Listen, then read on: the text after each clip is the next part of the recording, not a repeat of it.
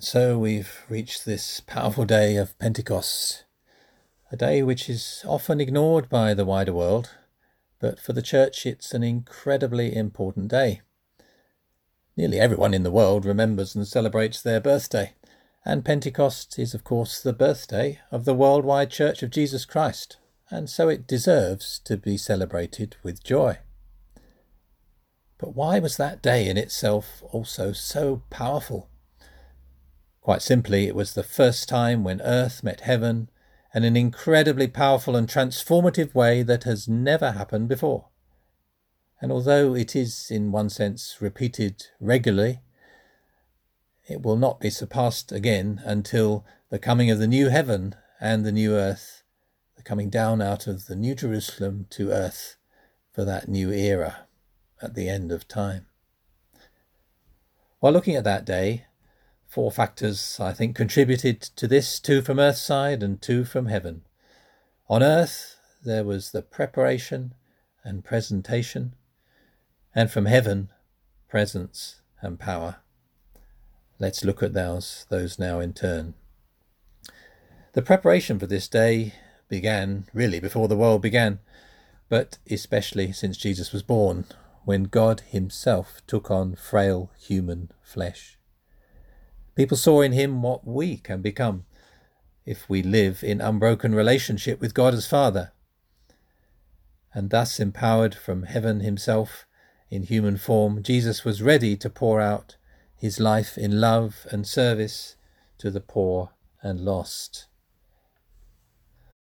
But on the other side, our utter failure to live up to this new standard was revealed, as even those who had believed in him helped to crucify him, or fled in fear. But God raised Jesus from the dead, giving the hope of forgiveness and eternal life for those who had believed in him.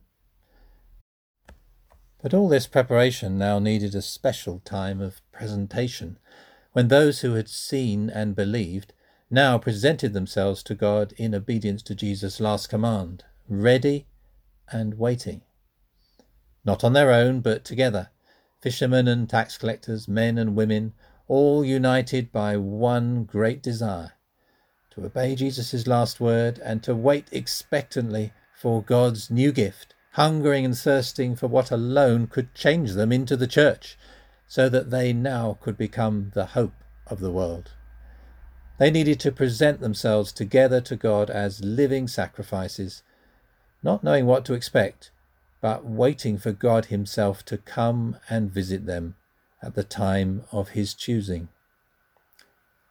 And so that was the preparation here on earth, without which it would never have happened.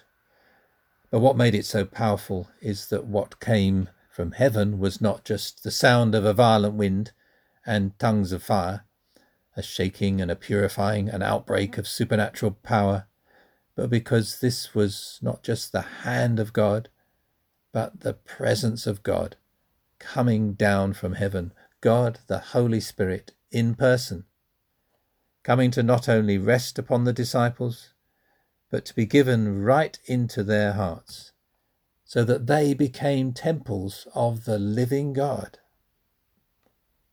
As Jesus prophesied in John 14, this would not just be temporary, but he would be in them and with them forever the Holy Spirit of adoption, giving them new birth, born of God Himself, to become children of God forever in God's family, as He lavished His love upon them and filled their hearts with overflowing joy and praise, pouring out in unknown tongues of praise to God that brought the attention of everyone.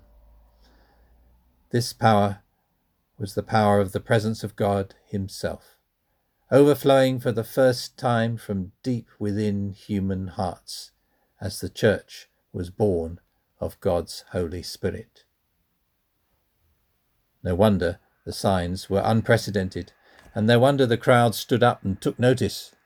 Some mocked, but 3,000 were convicted of their own sin, discovered that they too could receive mercy and forgiveness, and by putting their faith in Jesus Christ as crucified and risen Lord, they too could become temples of God the Holy Spirit themselves and be joined into the explosive beginning of God's church, Jesus Christ's body here on earth. And the good news is that the same Holy Spirit is available to enter, purify, fill, transform, and overflow from the hearts and mouths of each and every one of us today. If we too are prepared to put aside all other distracting desires and ask for this one thing, God Himself, the Holy Spirit of Jesus, to dwell within us and live through us. And as we keep hungering and thirsting, the same love, joy, praise, and power is available to fill us each and every day and to pour through us into a dry, desperate, and divided world and become a river of life in our streets, our cities, and our land. So let us pray. Father God, we are sorry for where we have ignored the greatest gift you offered to men and women, the gift of yourself, the Holy Spirit of Jesus, to make your home in our hearts. Please make us ready to welcome you into our inner temple. In Charles Wesley's words, may love divine, all loves excelling, come and fix in us your humble dwelling. May we see this as our greatest calling on earth to host your presence within us by the Holy Spirit, so that he can lead us, fill us, and shine out of us bearing witness to Jesus as the Saviour of the world, to your glory, Father God. In Jesus' name we pray. Amen.